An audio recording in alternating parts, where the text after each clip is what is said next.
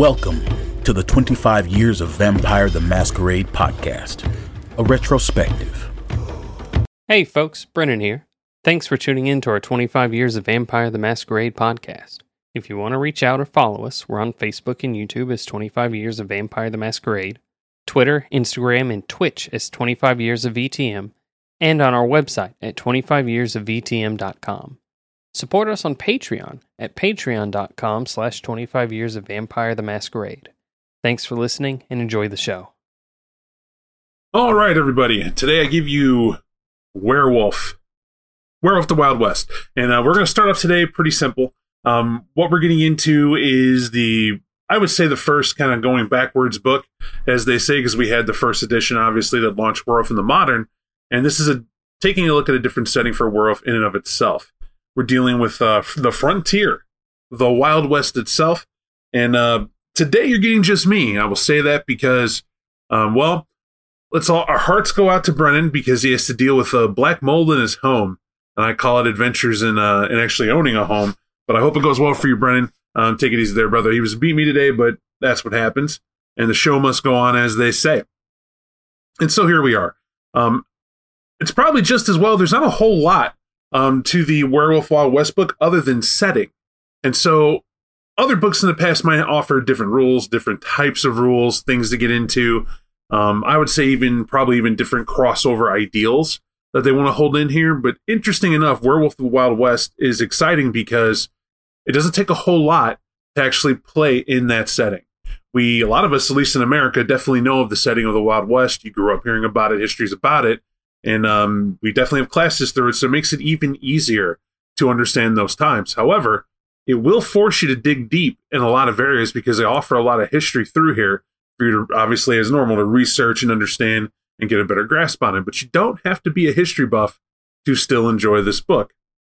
Where we're going to begin at is that there's a dedication in here that uh, I should probably say this. Uh, this book was designed by uh, Justin Achilli and, of course, Ethan Skemp. And great minds went into this book a whole slew of team uh, that helped them out with it as well uh, that's in here. But what drew my eye, other than the the writers here, because there are a ton of writers, um, is the dedication. Uh, the dedication put in this book says to Chief uh, to let me talk right. The dedication says to Chief Joseph of the Nez Perce and to all those who suffered and died, whether white, native, or neither, to satisfy the greed and hate of their fellow humans. The West was never won; it was lost. It goes on to say, "May your struggles never be forgotten." So I would say, obviously, to the to the writers and the people who created this book, there was a lot in the West that was dark. It definitely wasn't all apple pie like it's delivered in a lot of schools early on. It's definitely not a, not a good thing. A lot of what happened in the West, but it did happen. It is history. America is here because of what occurred, and right, wrong, or indifferent, there it is. But it adds in here a pretty powerful quote on top of it in the dedication. And this quote says Our chiefs are killed. The old men are all dead. The little children are freezing to death. My people, some of them have ran away to the hills and have no blankets, no food. No one knows where they are, perhaps freezing to death. I want to have time to look for my children to see how many of them I can find. Maybe I can find them among the dead. Hear me, my chiefs. My heart is sick and sad. From where the sun now stands, I will fight no more forever and this comes from to the this is to the Nez Perce tribe um, after surrender to General Nelson A. Miles in at the Battle of uh, Bear Paw Mountains in Montana in 1877. I think it's a powerful dedication to grad to throw in this book, and it sets a dark tone uh, for what this book is. Maybe rightly so. And uh, why I say maybe is because they build this as being in the introduction a game of primordial horror, horror mixed with genuine historical action. Now, the Savage West is also a moniker thrown on top of this as well. And this is an outline. This is not the typical Wild West. Um, we're just gonna focus on one type or the other. We're basically going to include all things. Everybody in here has a mixture of looking uh, very, very dark, uh, depending on what side you're choosing to stand on. But ultimately, um, let's just say Manifest Destiny plays a very villainous role, no matter how you look at it, and it's definitely in this book. But let's talk about that a little bit. Primordial horror. What are they trying to convey here? Well, when I think of the Wild West, when I think of those that era, I think of the fact that it's explorer. based, isn't it? Anything you read about from at least the European side was that when you arrived here, you were exploring the landscape. You were coming to an area that was not like anything you've ever seen before. Everything was new and raw. The climate was different. Thick forested areas can, can bleed over to just green pastures that lead to these great mountains and rivers of plenty. And it seemed like a like a land put here for for just the right minded settler to take advantage of and be there. And to them, they thought the land was theirs, right? Because they took a boat to come across the way to start a new life. It must be their land then, right? Well, we know that Darktale goes goes even worse, right? Because when you encounter those people who live here, like the natives, that becomes a problem. And it even adds to a little spice here, an obvious thing. In school, you're taught you're Americans. Everybody says you're American. Don't forget you're American. It's not accurate, is it? You're of European descent. You didn't start in America. Your ancestors came from Europe and took over territory. So the only Americans are actually the Native Americans, right? That's why we made that distinction. They're Native Americans were were here. I guess since we're born here and we weren't born in Europe, we got to have a name. Thus, Americans were called. And this book more or less outlines that. That that's the mindset. I also want to take this one step further. And you thinking about this West and the fact that these uh, identifications matter, and particularly of enjoying this book, we need to also look at the fact that okay, if there's settlers coming over, all right, so why is it a bad thing? And I'm going to add to this. Inherently, it's not. Inherently, it's not. The Native Americans had a shared land mindset.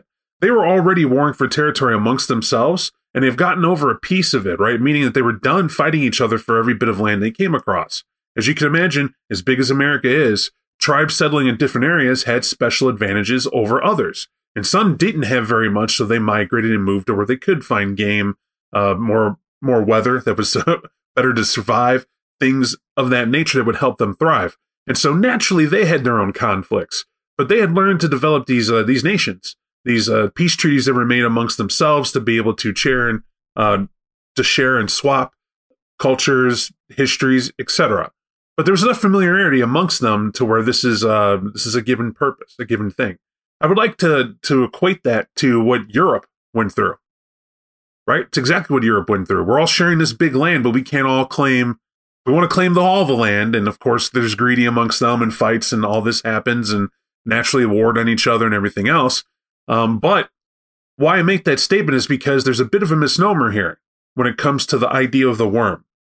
A lot of people have said to me, and directly even overlooked, like they, they asked it, but they don't know, where did the Wyrm spirits come from that were in America? Like they, they're called the Pure Lands, but whenever you read, they had this Wyrm problem that they came in and had to bane so powerful that they couldn't just kill them; they could they could only trap them. And that's what the Uktena, Croatan, and Wendigo did. And Uktena of course, took the uh, spearhead for doing that, right? Always a tribe of mysticism. They had their methods of trapping that very spirit and thus preserving the Pure Lands. But we got to remember to separate what we know of the mortals and the Garou. So, the Garou history of when they got here, there was Wyrm here, but they were it was so light that they were able to defeat it because the wild was so powerful. It was so strong, this land was untouched. And so when they came over in that regard, um, they brought what uh, they're their descendants, but they were already people here. On top of it, and they learned to mix with them. The people here knew how to live off the land, and this became one big nation of people, more or less. Now, I'm not claiming to be a Native American expert, but the books outline just that. I review these books, but they're very pointed in pointing out that there was already people here before the Garou got here, right? Call them Native Americans if that helps you. But we're talking back in the age when there was a land ice bridge, right? Which you know happened. So climate change, land change, thousands of years go by. They're still here. So they have a pointed history of established descendancy of where they've been here on this territory. But I want to add a distinct thing. Native Americans do not believe they own land. It's that's never that was never in their head or their makeup. They may have had territory where their tribe was or where they were now living. They migrated to, depending, but uh, on the seasons as well. But the idea is, is not they don't own land because you know just you can't. There was no one to say that it was theirs. Of course, they had homes they staked out and said we were here. But the fact is, is that they lived off the land. So it was almost saying that the land dictates where they go. Right? A belief in nature that if nature's weather shifts and it's better to grow food here and it's it's now harder to have food or sustain here, they would pick up and move to where the food is. And You know what happened? When they did that, the area that was abandoned, life resumes. Nature finds a way. Life finds a way. And it grows there and it becomes bountiful again, so eventually they can come back there. Or another tribe moves in when it's there, or however it works. That's their mentality. To them, it was weird that settlers would come over and say, We're here now, this is ours, and we'll shoot you for it. That blew their mind because to them, you would share the land. It's the only thing that made sense. Now, add this to the fact that when the settlers first get over here, there's a lot of problems they had. One was sustainability. They didn't know how to live off the land they now arrived at. And so a bit of commerce and trade had to happen as well. So what I'm pointing out is, we don't have to go over the history of the Wild West, is that when you think of these times as being explorative, there's a lot of social interactions that actually form the backdrop and setting of this book with natural racial tensions that are built in because that's what history proved. So what we're looking at when I say that is that you can't run this game and completely ignore the the differences of two peoples colliding. And I do mean colliding. In a lot of cases, three and four, right? It wasn't just any one type of people. I want you to imagine a land that was considered wholeheartedly the dumping ground of Europe. The mentality that people who couldn't pay taxes or refused to pay taxes or weren't rich enough to be aristocracy but couldn't quite find any means to grow and uh, and and thrive in the rich caste there set their eyes on new land where they could get those opportunities. And while they were at it, Europe was like, take all our criminals too. And the thieving element came down there, and people who had nothing decided to come over in hopes of finding something. And this led to a cosmopolitan melting pot before it was even America in, in boasting that. They were sent here on a survival principle. So now that you're sent over here and you see this, and here's a basically a desperate ships are sent over here to establish colonies over in America. You have these Native Americans who had just figured out how to how to have a tentative peace amongst themselves. Things are established. Here come the colonists. So how are they supposed to see it? And this book outlines it black and white. They were invaders coming over to take what's theirs. Is that fair? I think it's very fair. I think it's very fair considering how it has unfolded in history. This book outlines it. For instance, you have a map that's thrown in here off the bat to begin spreading this home where it shows you how the tribes, this is the Garou tribes, right, that get here, the European Garou tribes, also called the Wyrmcomers or aka the Wyrmbringers, they come here to the Pure Lands and they have established territories etched out on this beautiful map that they have in the book. And it shows you exactly what's going on. This, in and of itself, this picture, which is well, well done, it shows these uh, different color landscape of the uh, United States, but it also has like a marked area for the Weaver coming in from the east, which is where a lot of the settlement happened, where expansion occurred from as everybody was moving west. But then it has actual spots that the tribes have etched out for themselves in their tribal markings right in there. My, I get a personal giggle out of the Glasswalkers being in Illinois. Excuse me. Excuse me. The Glasswalkers are Iron Riders in this book. I apologize. But they're right there. The Wendigo are up in Canada uh, but also the Wendigo are in the southwest as well. You have also a strong, strong Uktena presence in uh, directly south all the way is to Mexico, uh, holding up there as well.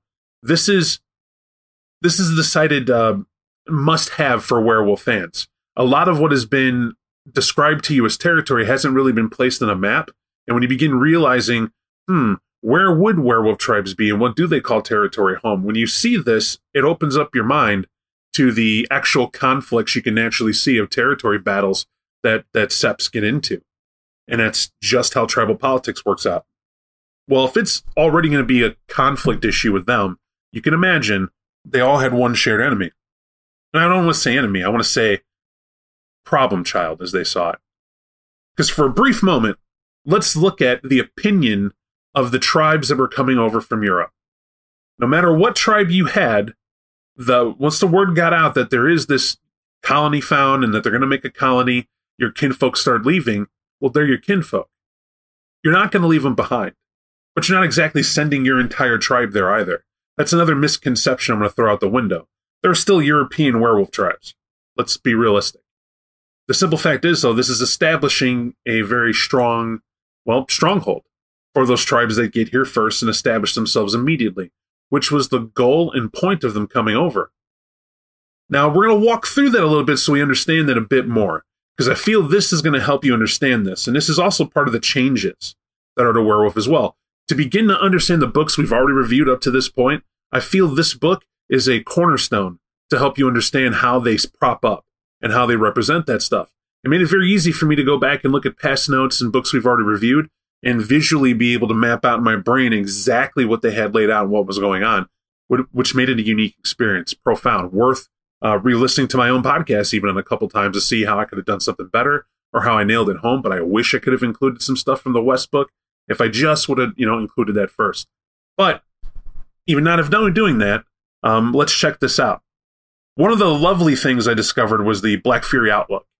Right? Why and how do Greek Black Fury tribe dominant women who earned their name in the Imperium for their bloody rights of how they kept the humans in check, and then later on, this translates over in sort of what folks want to say is man hating, but really isn't. And this book makes that distinction. It says the Black Furies weren't about hating men, they're about establishing equality for women. The fact that women were treated horribly uh, throughout history, and the Black Furies saw it a lot, and so they made it a point to avenge uh, the women who were abused, and especially uh, excuse me, protect uh, innocent children was the thing they wanted to do, right? A protection of innocence. It's kind of what they were about, and establishing an awareness and equality in some places, and being one of the first to decide that we can go to war if that's your want, and that's actually probably their preferred. It's much easier to just kill a problem than it is to actually resolve an issue and teach someone to be different.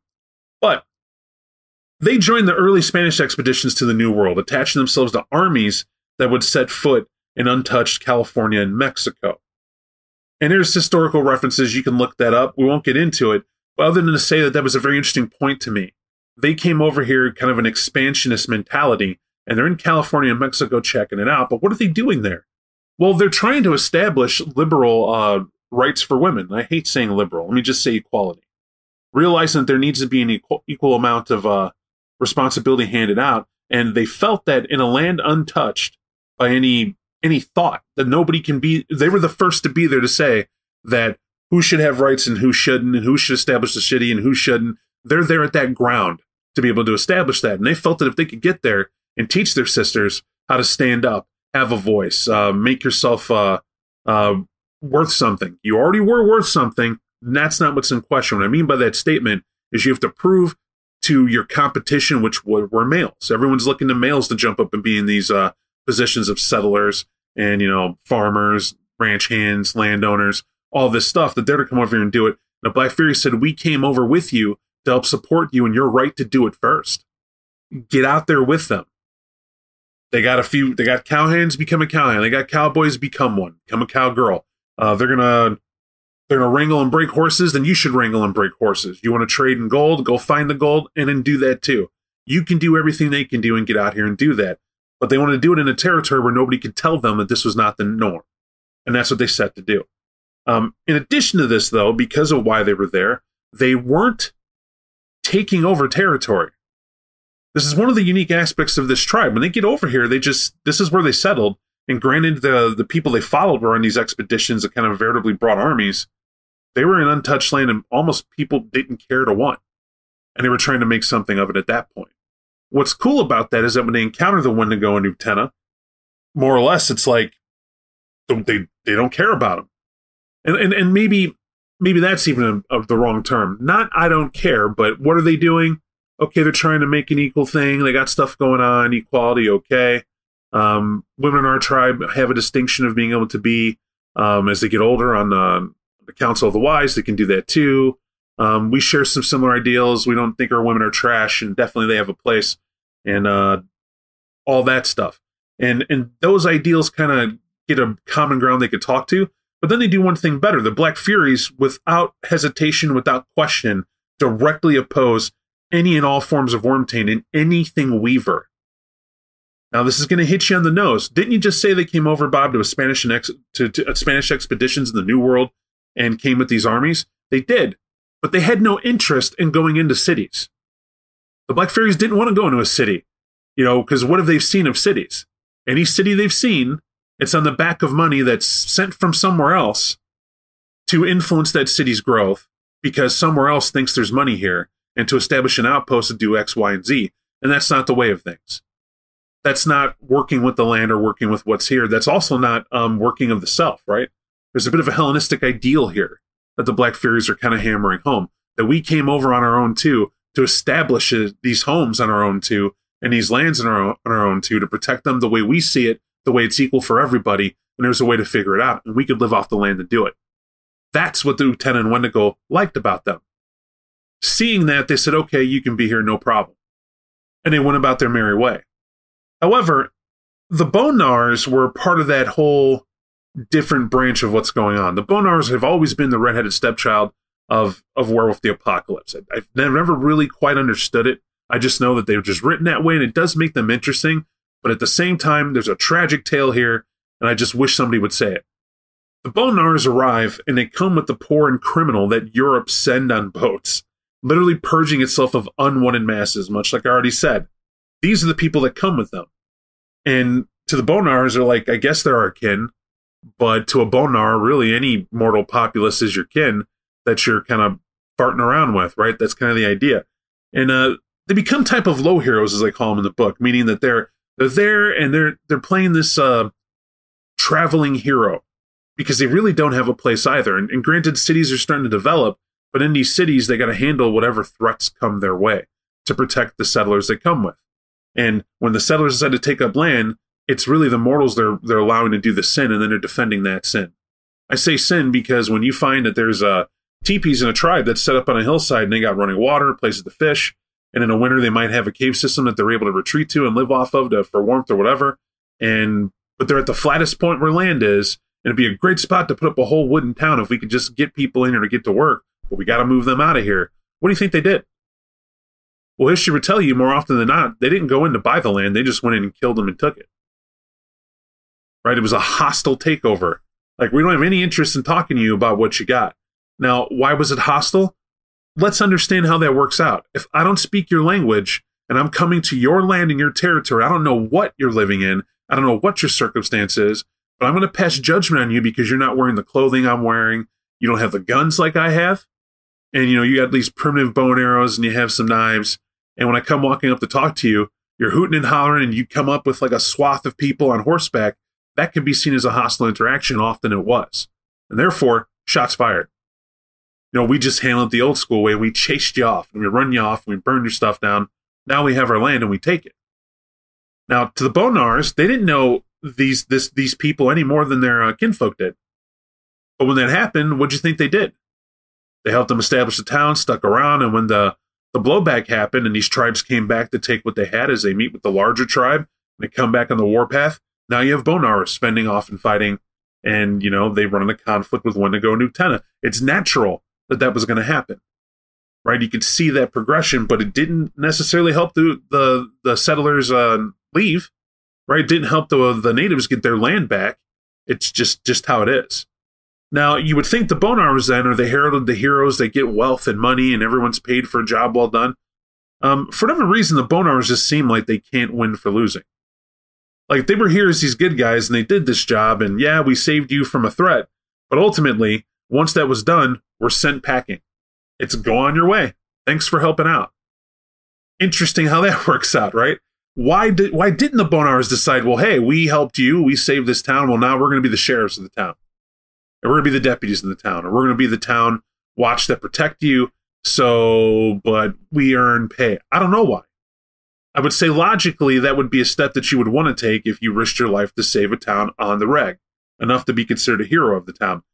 But apparently that's not their way. They decided, you know what? Humans are humans, and they leave. I suspect that's because to most Bone Gnawers, it's real shitty what happened, right? That after you have the town settled and you see what's going on, and eventually you learn to trade with the the remainder of the tribe that was forced to be here, but you sacked or killed. Who knows the reason, but they learn to trade with you. Someone eventually learns language to be talking back and forth. What happens when you learn the story that you came here and just slaughtered the people who rightfully had the land? How shitty would you feel? And that's my assumption. I think the Bone Gnawers felt that sting of what they did and got it, but you can't take it back. And maybe they just decided to leave. Like we just move on. We go town to town doing this, and who knows that story? They don't get into it, but it opens up some cool, tragic RP or heroic RP or someone to play a lot of roles that help a lot of a lot of players come into Werewolf wanting to be the hero this is a great hero start role. Deal with all the problems of that. that would come with it and change the face of how your tribe maybe handles things. Who knows? Um, but Children of Gaia is another interesting story. I don't often hear the Children of Gaia told in a villainous light, but you let me know what you think. Um, when they arrive here, they land on the eastern seaboard, and well, they're they're happy, right? They're pleasantly surprised because they find the Croatan and the Uktena, and they're all favorably together uh, in, in the spirit of cooperation. Because when they don't know each other, but the Children of Gaia have a lot of amazing gifts, as do the Uktena and the Croatan, uh, to help you talk to people that don't understand one another, to get the language, and they're willing to do that first. So when they come over and this happens, they're like, "Oh, you want to be here, and why?" Well, we want to help you. We want all the Garou to get along and we're coming over here now, and you need to know of that. Well, remember, not all tribes know of everybody at this point. So to the Pure Lands tribes, it's the Croatan, the Wendigo, and this was cool. This kind of explains what's going on. People are now coming over here. We didn't know why we didn't get it. And the children of Gaia is saying, don't worry, we'll teach you all about it. We'll help you out, but we got to know your ways too. Do you mind? And of course they didn't mind. So they have kind of cultural sharing that goes on. That's pretty cool. However, some odd things start happening. See, the children of Gaia um, change a bit as far as the natives see it, because the children start sending emissaries out from here and are going to the other tribes, and they basically take the stance of the fact that, well, we learned what their primitive religious beliefs are, and we're slowly introducing Christianity to them, and we have a sort of sort of a deity worship that goes on. You know, we deist, as they they cleverly call it, where we're showing them they could worship, but that they also have to include Christ, right? This is where it comes from. Like we're introducing that in there, and that's what we're doing. So we're doing this well, so we're teaching them there so they can be taught. And don't worry, because they can be taught and we can uh, happily exist with religion in mind, we know what's best for them, and we can teach their our backwards brethren how to behave properly. That's the stance the children of Gaia actually take. They truly believe that they're going around other tribes telling them, hey, let's cool it. We can all get along. We're just going to teach these pure tribes how to be like us. Right? If they learn how to be like us, we're updating them, we're giving them better quality of life, better places to live in, showing them you can burn wood for heat, how to do all that, better ways to hunt. We got these guns. You know, we'll update them, but you know, you got to give them time and give us a chance. But the natives did not like that. we, we could say that. It's because it felt, well, you know what it feels like. I don't even have to explain it, but what assholes I thought. That's my opinion. Um, but the Fianna were by far the worst. And this shocked me too. The Fianna have normally been like, you know, you have a song, let's chill. We're kind of skalds. We tell stories. We love drinking. And they turn into the really the epitome of, of Wyrmbringer. I mean, these guys come in and um, when they land, they just invade, right? They settle all lands all the way to the Pacific, helping European influence extend beyond the Appalachians. That's like carte blanche what they came here to do. They brought farmers, they brought cattle ranchers, they brought uh, anybody who could take land and turn it into what would be considered profitable or usable. They came in and changed the face of it. And that's what the Fianna set out to do to establish these territories as being theirs. And they brought, I mean, obviously, their kinfolk is really who they're with. And their kinfolk are Irish and Scottish descent, and they're coming in mass because they didn't have anything. Right? That's the that's the drop that they were given that we're coming as uh, as immigrants to to the Americas and we're trying to make our way, but we have these protectors that are showing us how to do it, and we're just going to go across and get it done. And if Fianna didn't care, if they got to your territory and you were native, sack them. You could die or you can leave. Those are the options you got. And they were running them off of their territory. And so when you hit the few tribes that were there that called it theirs, mainly the Uktena, the Fianna were kicking the shit out of them and then turned around and said, build a farm, build a ranch, and take all this. Kill all wolves, kill the bison, get your meat, get the skins you need. Winters are cold, we know that, but let's live, let's thrive, let's make it happen. That's literally their their sole focus is what they came in to do, which made it a shock to me. Now, naturally, in all these, take it with a grain of salt because naturally there are those who go against the grain. But dominantly, this is the behavior of the Fianna that came in, right? The first on hand. Manifest destiny is really what they're coming in and saying they're they're fulfilling. Now, we know the look of the Native Americans, but if you quickly look at the side of the settlers, and if you've read your history books, you already get that. They were coming over here to make it the land of opportunity, and they did feel they were better than Native Americans. And they did feel that they were more advanced. And all this arrogance that went into it, they were ignoring their cruelty for the sake of greed. That's what they did, unabashedly. And we're the descendants of that. We have it's not it's not our original sin But what can we do about it? So far gone is the feeling this book gives you.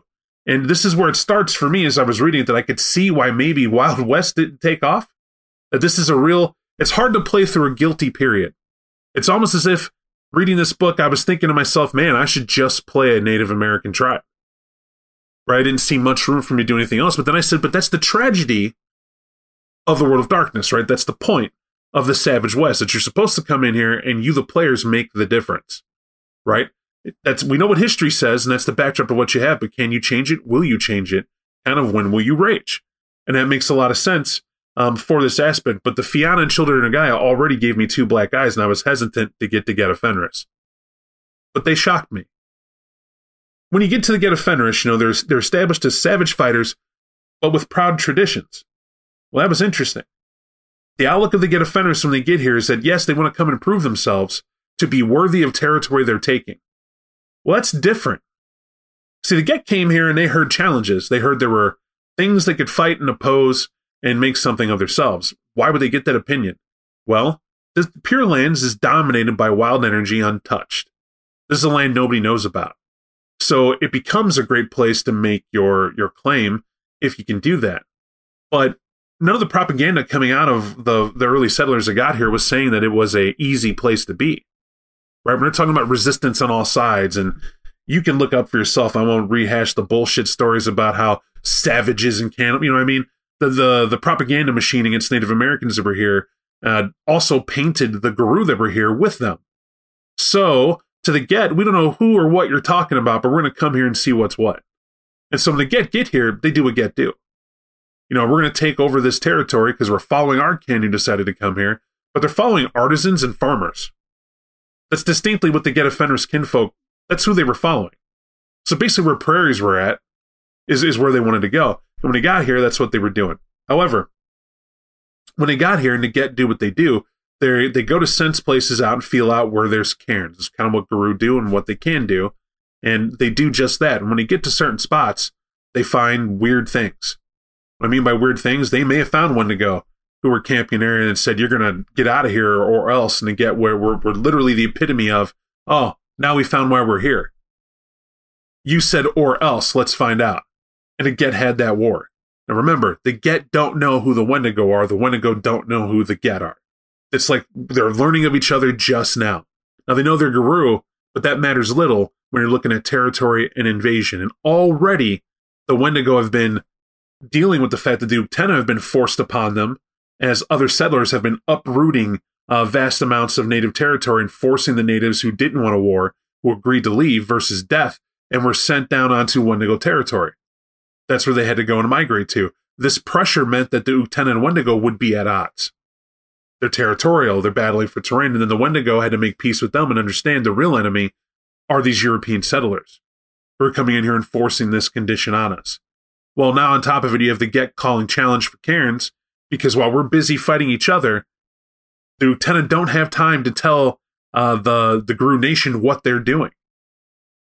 You've been wondering maybe a little bit why the Wendigo and why the Uktena and the Croatan call it the Pure Lands and what they were doing. And you may have the distinction of thinking it's called the Pure Lands because they felt that they were pure people or that they were better than the world, that their way was the only way. It has none of the, none, has to do with none of those things.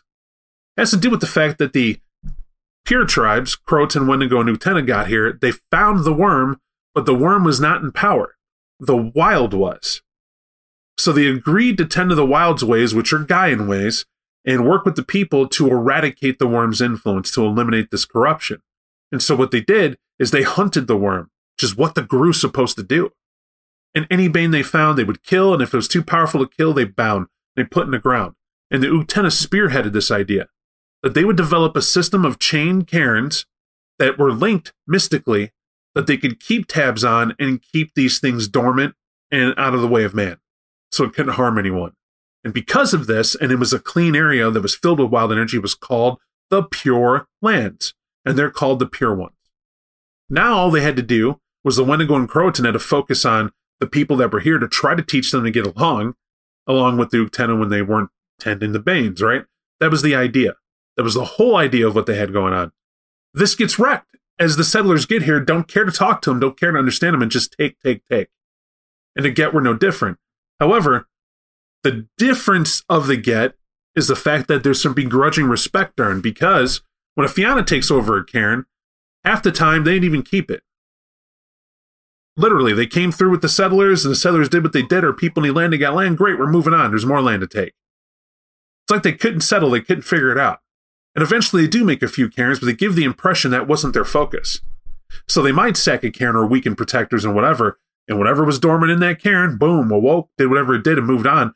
Most likely corrupted the people who settled near it foolishly. I have no idea what happened with that, but that's that's some of the primordial horror this game is talking about. The other aspect is is that when you kill a people and force them to march away from you, and you're at war, they don't want to tell you how to better tend the land. And that's what the Uktena did, right? But here's what the Get did. When the Get took over a territory and they saw something dormant there, they tried to kill it. It was that simple. And most and most of the territory they took, that's what they did. And we'll say that maybe they took low hanging fruit, say what you want to say, but mostly how it's written, wherever the Get claimed territory, whatever they took over, they found and dutifully hunted down Bane spirits. They took over the mantle for the Uktena, kind of show him how it's done. You know, we're we're vigorous, we have our strength, and we're willing to prove it, and we're going to do that. It's exactly what they did.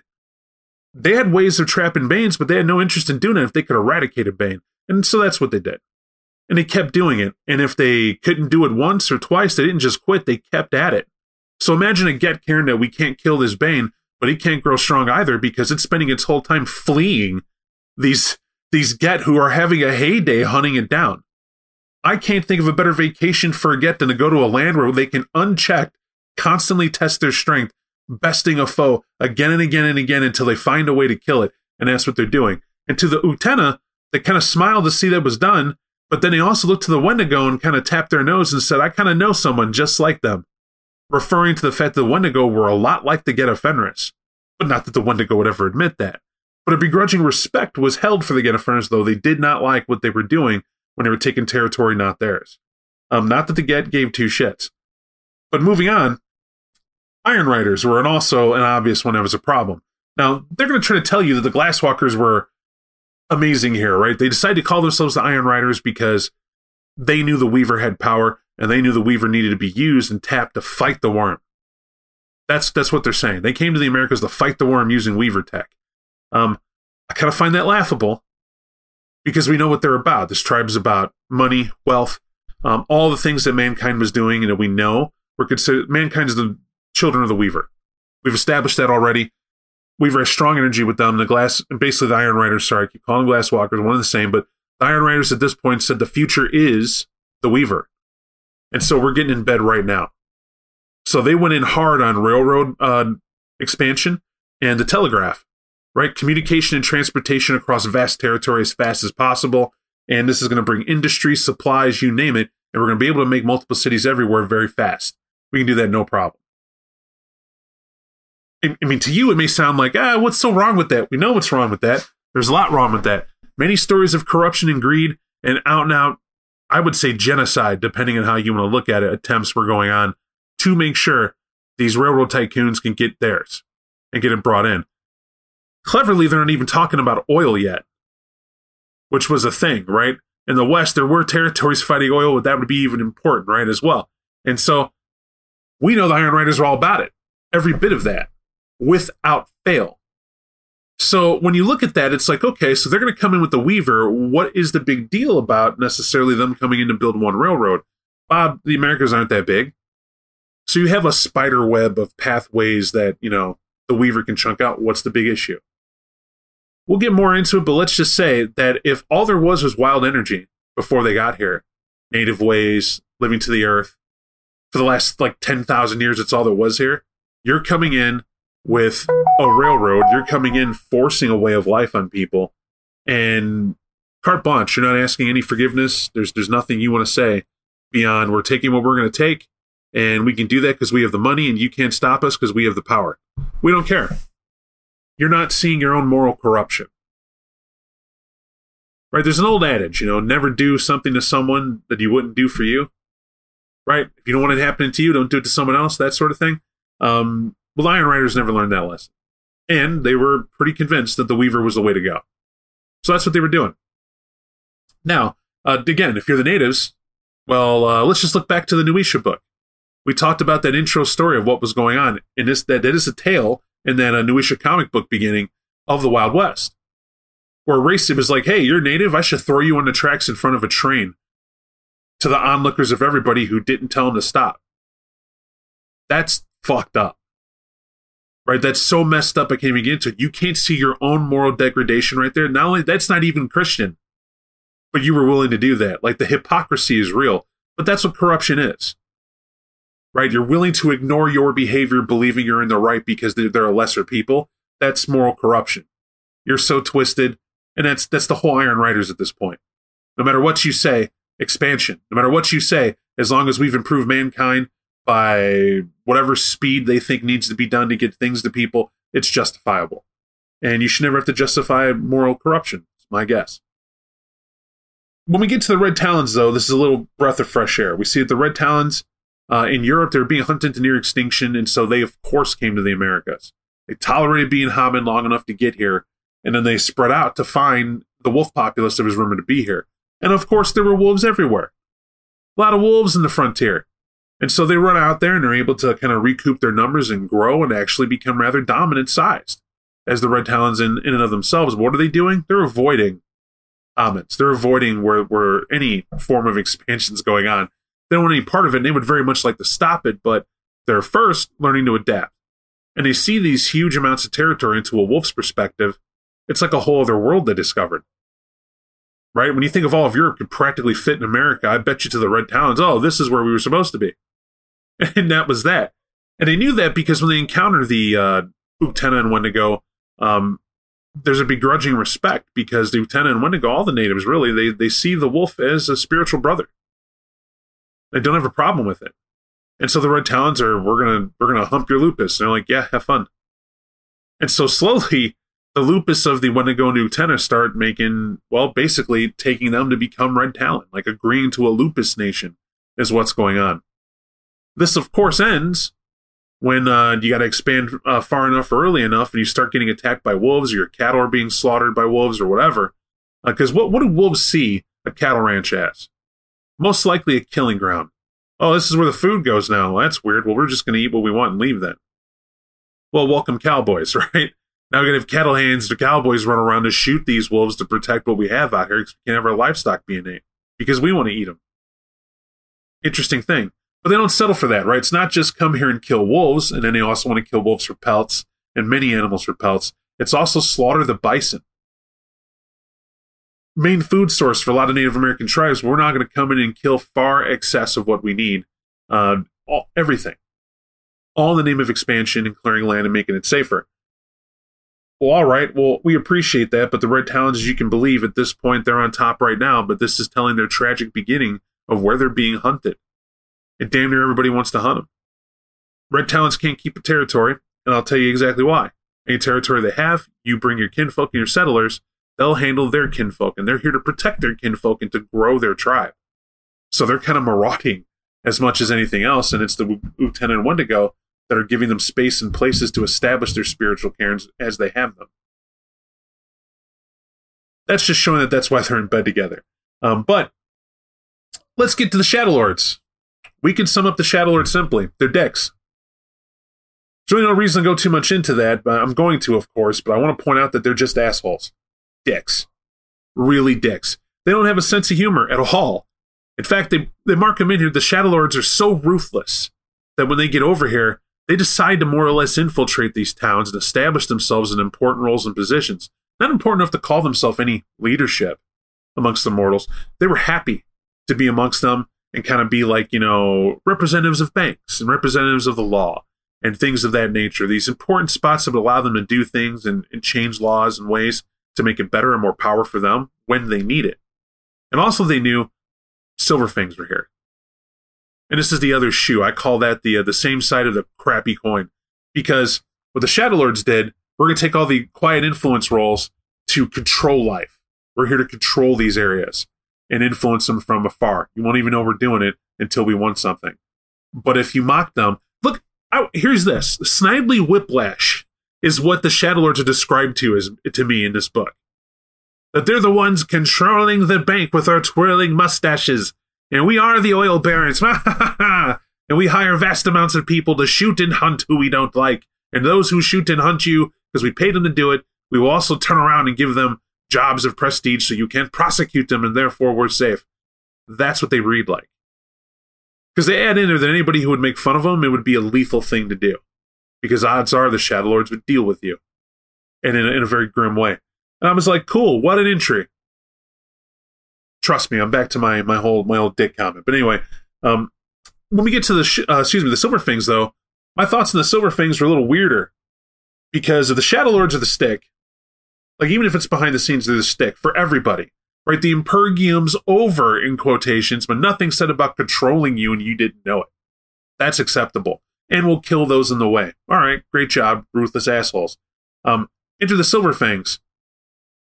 I sat here and said, what the hell does Silver Fangs need to come here? In Europe, they're established in a royalist aristocracy practically. They're rulers of the Garou Nation already. They're over there saying they are. The tribes agreed to it. These are the people who are coming over to make territory for themselves. And apparently, these greedy bastards were like, no, we're going there too. Because we have people in our tribe who aren't on top who need to learn to do that.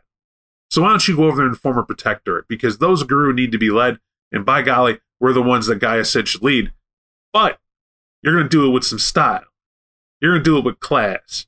I want you to go over there and all those beautiful cities that the Iron Riders are making and the Shadow Lords providing the jobs in and kind of establishing who does what. You need to go in there and bring the culture. That's right. You show these people what opera is. You freaking acting. You bring in like art shows and whatever, and museums and to establish greater things and influence the building of maybe a hospice more than so and some churches and all that stuff. We want culture because we will show all the Garou how to behave by being cultured people instead of the savages we know a lot of them are. And this in turn will teach the natives to naturally behave because our behavior is such that whatever the Silverfangs do, all of Gaia and humanity will actually do because they will know how to get along. Yeah, me too.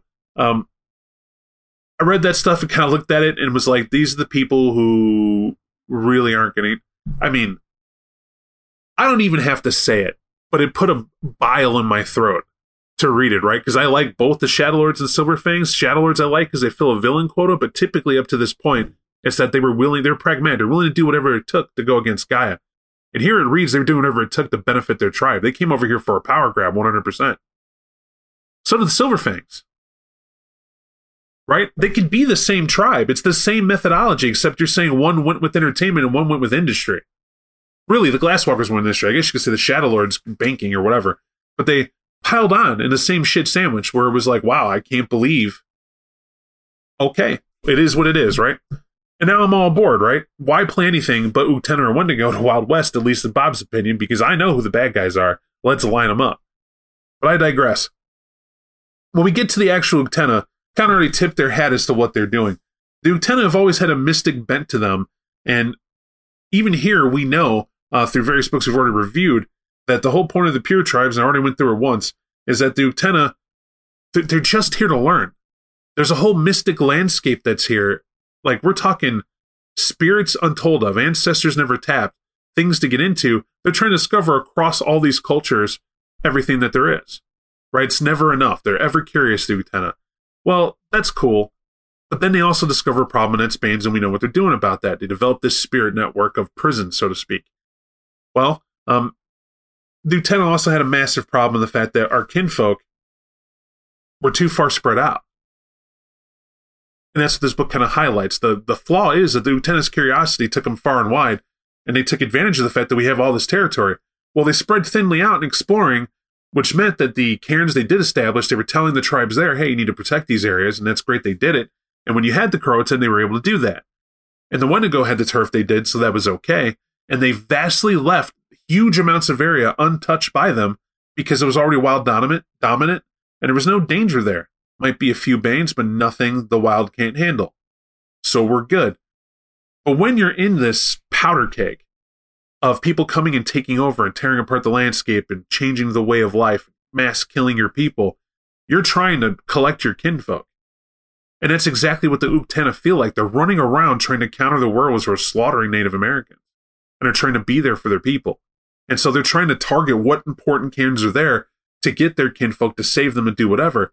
And you can imagine when you get there and there's a U.S. Army forcing people off or out and out killing them because they're in the middle of a war with it. Well, I'm too late. Now I got to take survivors to leave, but that cairn, we can't protect it. And there's there's evil ass Bane energy being released by these people coming through. They're just going to feed on it if they're not already freed. And up, lo and behold, they are. And how do they learn this? Well, they're noticing that with the Wyrmcomers, as they say, and these towns and these wars, more and more people, Native American and settler alike, they're becoming changed. They're becoming mockeries, as they call them. And it's just a clever term for Fomori. And it's the Fianna who coined the term Fomori, by the by. But mockeries, we know what they are. You know what Fomori are if you've been listening. If not, just imagine people becoming corrupted and then eventually, when their will is low enough, possessed by these evil entities, these banes that are feeding on what they're doing, and they're becoming even worse. This is where you get stories of somebody who, uh, what is it, a term a Fianna was called a Yaghan native, right? Is what they throw in this book. It means something completely different. But in a in a movie I watched once for, for the West, when somebody was called going native, it's when they were living off the land but scalping and killing other people, especially their own. They, they didn't they didn't discriminate. Basically, they were taking turf and they were ambushing and doing horrible, horrible things where nobody could see to their own ideals. And in here, it describes that Banes would very much do that. Like uh, corrupt. Uh, why would a landowner become corrupt, seeing as what they already did? Well, there's no guilt or remorse. So where they came here before and they said, I got a land deed to take your property. You're the natives, but you got three months, six months, whatever it was to get out of here. But we're willing to establish money. So you have plenty of blankets, transportation. We already scouted out the land where your people are moving to. And we're going to take you by train there. You're going to get off and get there in safety. And you're going to do that. No worries.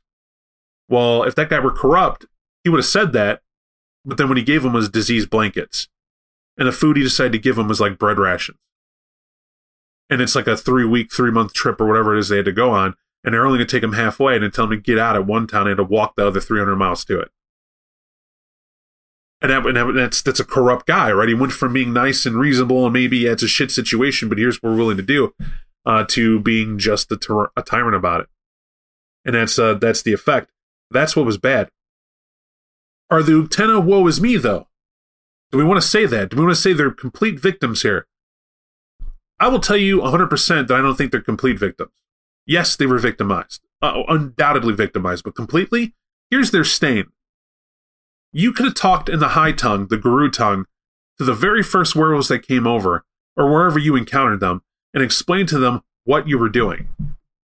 That you had powerful banes trapped in the ground, they were in prison, and they had to be real careful not to wake them up and bring them in the fold to understand what you were doing. In other words, been open about what they were doing. Instead, when a Uktena appeared to the other tribes, is that they would find them. Imagine your uh, Get whatever tribe you want to say that is not Wendigo or Uktena or Croatan, and you come upon this spot, and we'll say it's in the middle of a of a savannah, right? Seems innocuous. Looks like there's maybe a couple rocks, whatever, but a weird native guy sitting down. And I say weird because you're not of his people. You don't know what the marks mean that he has. And he has like some painted tattoo things and some weird feathers hanging off of him. And he's just sitting there staring off into nothing. And he's been doing this all day. And you have no idea what he's there for. Now, your Garou, Strangely, you notice that people can't see him. Like normal people, your kin can't see him at all. And so you tell them to stay out of the prairie, but you get a tribe, you get a pack together, you go out to confront this guy. And when this guy sees you, he spouts some some evil nonsense and instantly tries to attack you. And then you got to fight and kill him. And before you know it, he's slaughtered. And then here come other people across the Umbra, and you realize, wait a minute, this is a cairn? It's a dormant cairn. What's going on? Here's why. There's a camp in the Uktena called the Bane Tenders, and they explain a lot about this when you read the Uktena tribe book, is that they're a secret camp. They do it on purpose. They find these spots where a possible Wyrm cairn was, and uh, that that spot they took it over. Right, they themselves invaded, took it over, slaughtered the evil that was there, but then they couldn't kill the bane that was there. So the only thing they could do was bind it, and then kept it dormant. And because of that, it seems to be a cairn that, for whatever reason, they didn't open up fully. Well, to the other tribes, that seems weak. And it also seems that this guy's just a corrupted werewolf, even though what it is is the Wyrm taint of this individual is such that when they encounter this other tribe coming over, excuse me, this other uh, pack coming over to mess with this protector, often a Bane tender would be in mental and spiritual war with the Bane that's there. How they keep it slumbering is an eternal willful battle to keep it weakened. That's its point. And there would be a pack assigned to do this. But remember what the Uktena did. They established these networks of cairns where they were doing just this. Like, like, I won't say everywhere, but it was across some territory. Well, as they're getting encountered, they're slaughtering them and word gets out. The or well, they're corrupted. Right? These natives must be bad. However, wasn't the only word. There was enough Uktena to get out to say, um, well, I'll be honest, what they said was get off my land and stop killing us. And they were forced and slaughtered and moved on. But before anybody could sit down and have a peace talk, it was far too late before it was released. And uh, that's that's what happened to all their their goodwill and what they wanted to do. Had they said something, maybe that could have been avoided. But they didn't. And that's also why it's a good story, right? Drama builder. But when you get down to the Wendigo, the Wendigo are Wendigo. I'm going to state this, but there's a misconception. Everybody thinks the Wendigo are kill Whitey. They are not kill Whitey. There is no pure tribe that said kill white settlers. It's not their angle. They know what kinfolk were. They themselves were not there.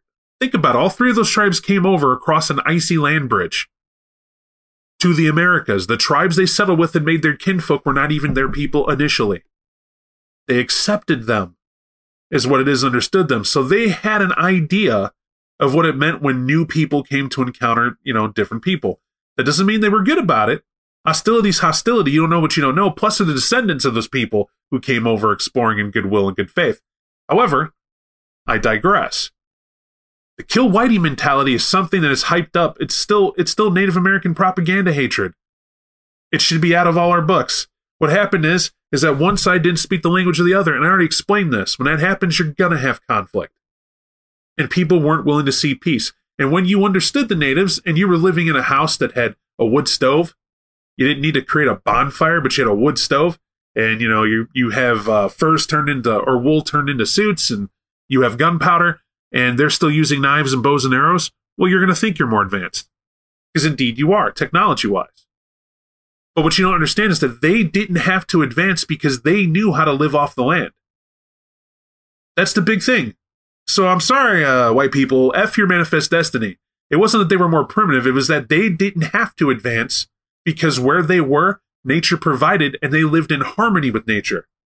They understood it. Therefore, they didn't need gunpowder because they were doing just fine with a bow and arrow. Right? They didn't need any of that. I'm back to that old that old uh, tale, or not old tale, the comment I heard a long time ago. There's only one reason a weapon system's created like a gun. That's to kill people. You don't need a gun to kill an animal. You don't need a gun to hunt. Think about that for a minute right?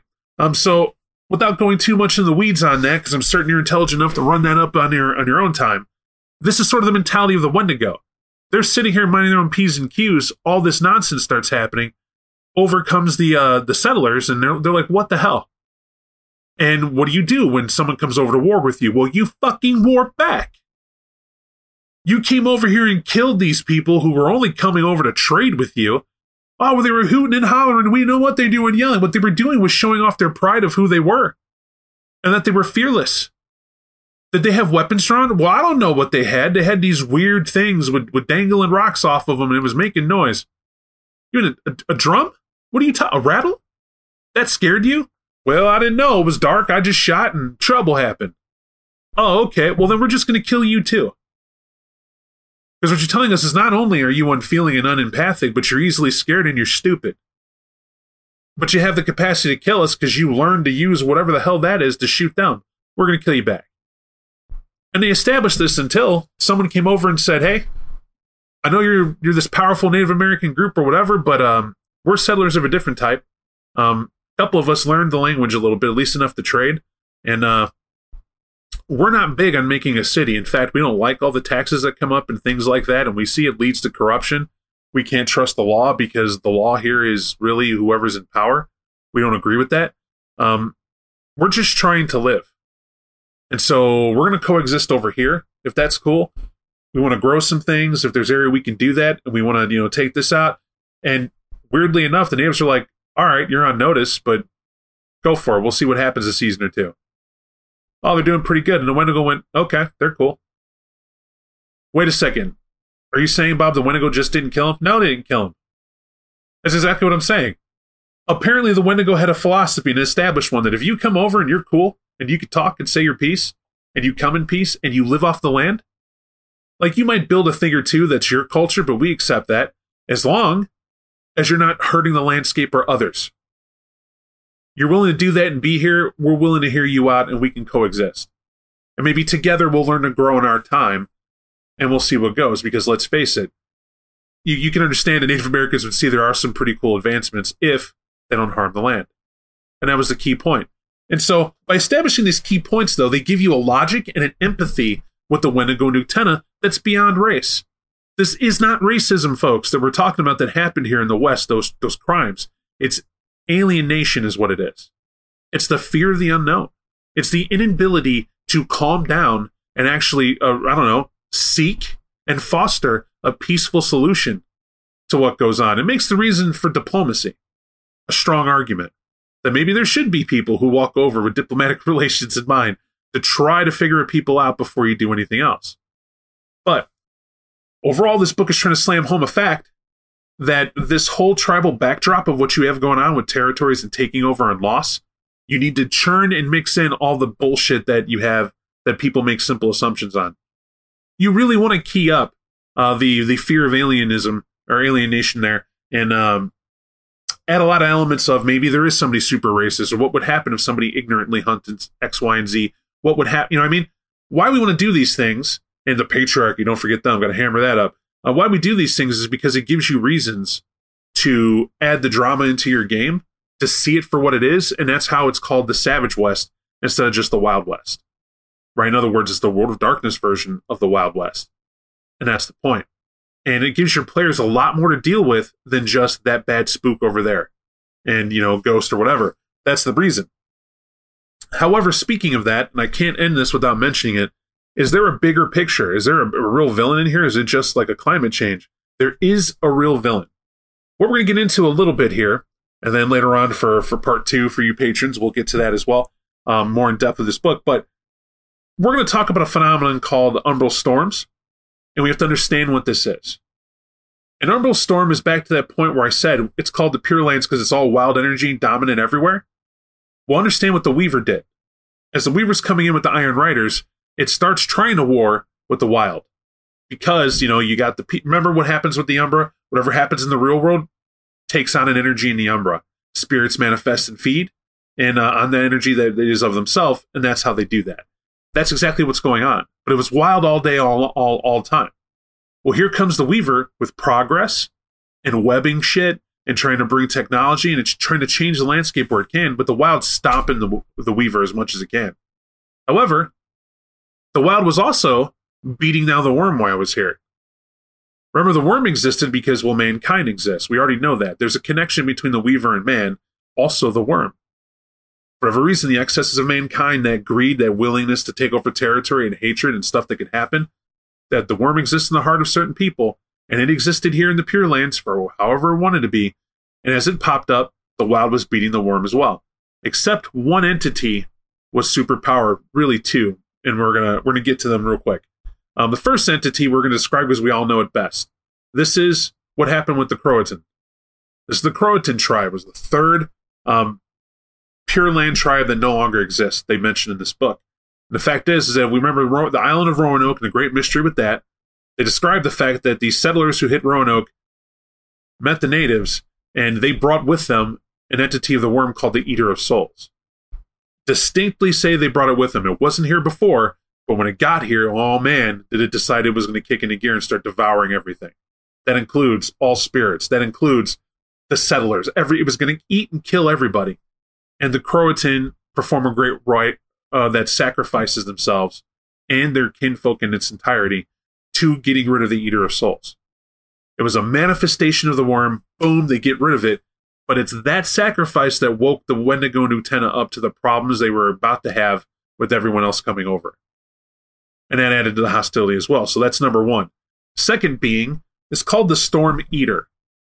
Now, what the Storm Eater is, is you had an Isle of Wyrm, you had the Weaver trying to come in, and you had the few uh, it had this wild, excuse me, not the few, but the wild energy dominant bouncing around. There's a Wyrm being that learned. It's a manifestation of the Wyrm that learned how to eat the wild. Now, how was able to do this? Because if the wild is ever creating energy, well, the Wyrm is supposed to be the ender, so it has an idea how to do that. And so naturally, they were opposing each other, balancing each other out. And the weaver served an element to want to stymie both of them, but wasn't quite strong enough yet initially.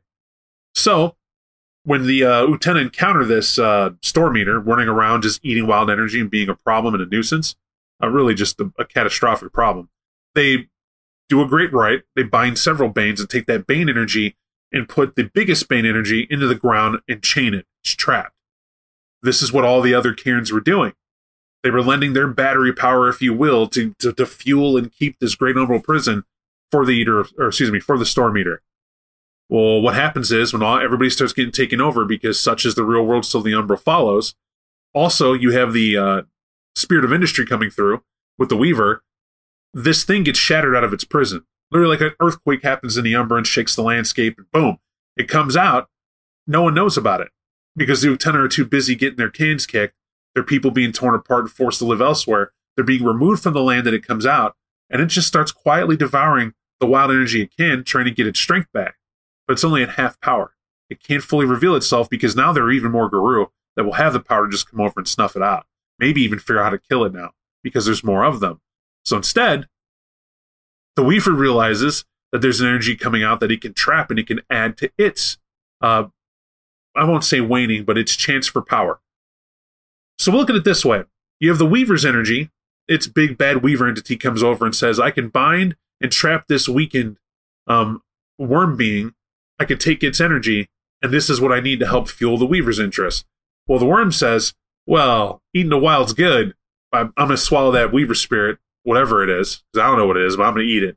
We're going to figure it out. What happens is when they find each other, they, they didn't cancel each other out, but because their needs were the same, it makes sense that they wanted to battle the wild. That's what it was all about, to win against the wild.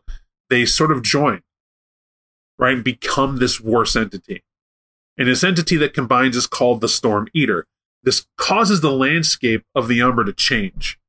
But there's now open warfare. There's new spirits answering to this uh, Storm Eater that are just corrupting other spirits, outright destroying them, um, causing superb conflict that creates these umbral storms.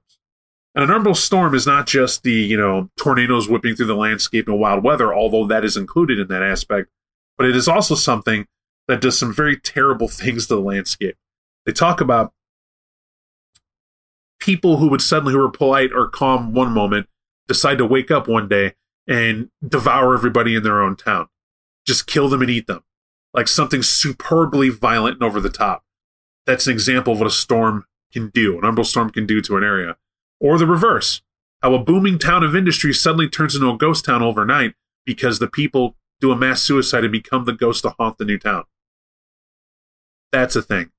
These conflicting energies are because of Banes and Wild Spirits and Weaver Spirits going at it to such a degree, and of course the Storm Eater that the landscape gets shattered in the Umbra.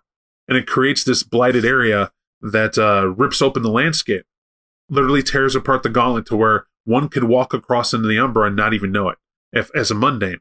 And the spirit can just leave now, where before it couldn't. This adds to the backdrop of the Savage West, where these strange incidents now are starting to pop up all over the place. People spotting monsters never before seen, situations happening, ghost towns that are really they shouldn't exist in odd places, and some of these places are called the Broken Lands. And I'll get more into the Broken Lands because obviously we're out of time. When we tune over to the to the Patreon size, we get to part two of the Wild West here, or the Weird West, if you get the reference. And uh, we'll talk a little bit more there. We'll even get into a little bit of the Blasted Lands. It also ties into the Wild West for Werewolf as well. Um, but that's all we got time for now, folks. I appreciate you tolerating just me on this. I love doing these, though. Follows a cohesive thought. Any questions, answers, responses, please reach out. And uh, for our patrons, look forward to the release of the rest of this book. We appreciate your time, folks, and uh, have a good one.